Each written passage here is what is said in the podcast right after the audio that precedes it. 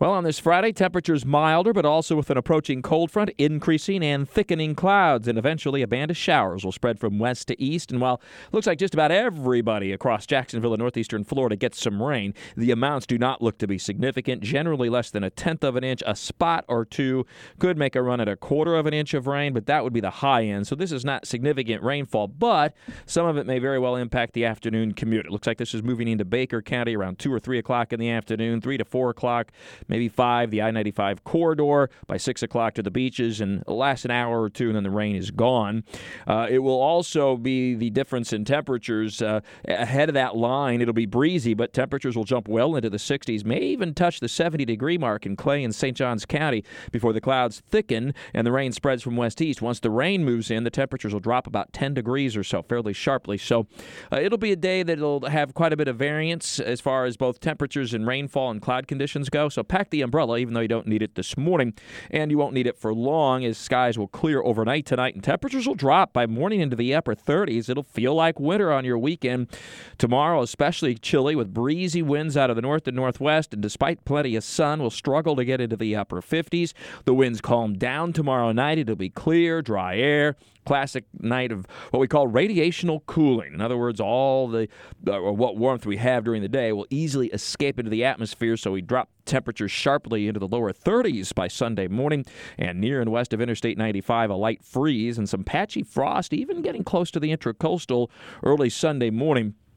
So it'll be a chilly start Sunday, and what in the end, though, is really a pretty January day. A good deal of sun, afternoon highs around 60 degrees, and a little less wind. But yet another cold front will roll through early Monday morning. This one comes through dry, but it'll usher in a gusty north wind for Martin Luther King Day on Monday. Partly sunny skies and temperatures struggling to get into the upper 50s. That wind will make it feel colder. So for the Martin Luther King parade at 10 o'clock Monday morning. Sweaters, jackets, and coats. Partly sunny, temperatures in the 40s, but it'll feel cooler. And then Tuesday is another day that starts out with a little bit of inland frost, a cold start, but it'll be a sunny day in the end, and temperatures get into the 60s. And it's the beginning of what looks to be potentially a pretty significant warming trend for the middle of next week. We haven't heard that for a while, have we? Looks like temperatures will certainly make a run at 70 by about Thursday of next week, and perhaps into the 70s as we head toward the end of next week. Uh, not necessarily staying around for long but certainly a, upward trend in temperatures as we head toward the middle and end of next week. And I don't see significant rain. Again, even the showers this afternoon. A narrow band, not lasting very long, not particularly heavy. The problem being the timing and potentially impacting the afternoon commute. Uh, and then maybe a little bit of rain as we head toward next, or some rain at least. The amount's still up in the air, but another system next weekend might be a little bit wetter as we head toward the last, oh, say five, seven days or so of this month. But in the interim, it's mainly dry with these fast moving fronts not producing a whole lot of rain, but some pretty significant temperature swings and some pretty chilly nights at times. Hey, uh, this morning.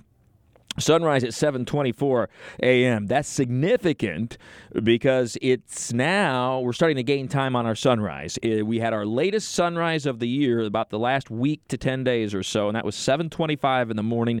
And now we start the march of seeing a little earlier sunrise. Now, the sunset, we've been gaining time since all the way back in the middle of December. Our shortest days have sunset at around 525, or now have a sunset near 550 already. So we've been gaining on the back end, the sunset, if you will, but not on the front end. But that changes now. We gain both on the back and the front end. Our days are getting longer, in other words, as we head toward that spring equinox as we get deeper into March, of course, which is now that spring equinox would be about um, about eight and a half weeks away or so. Be here before we know it.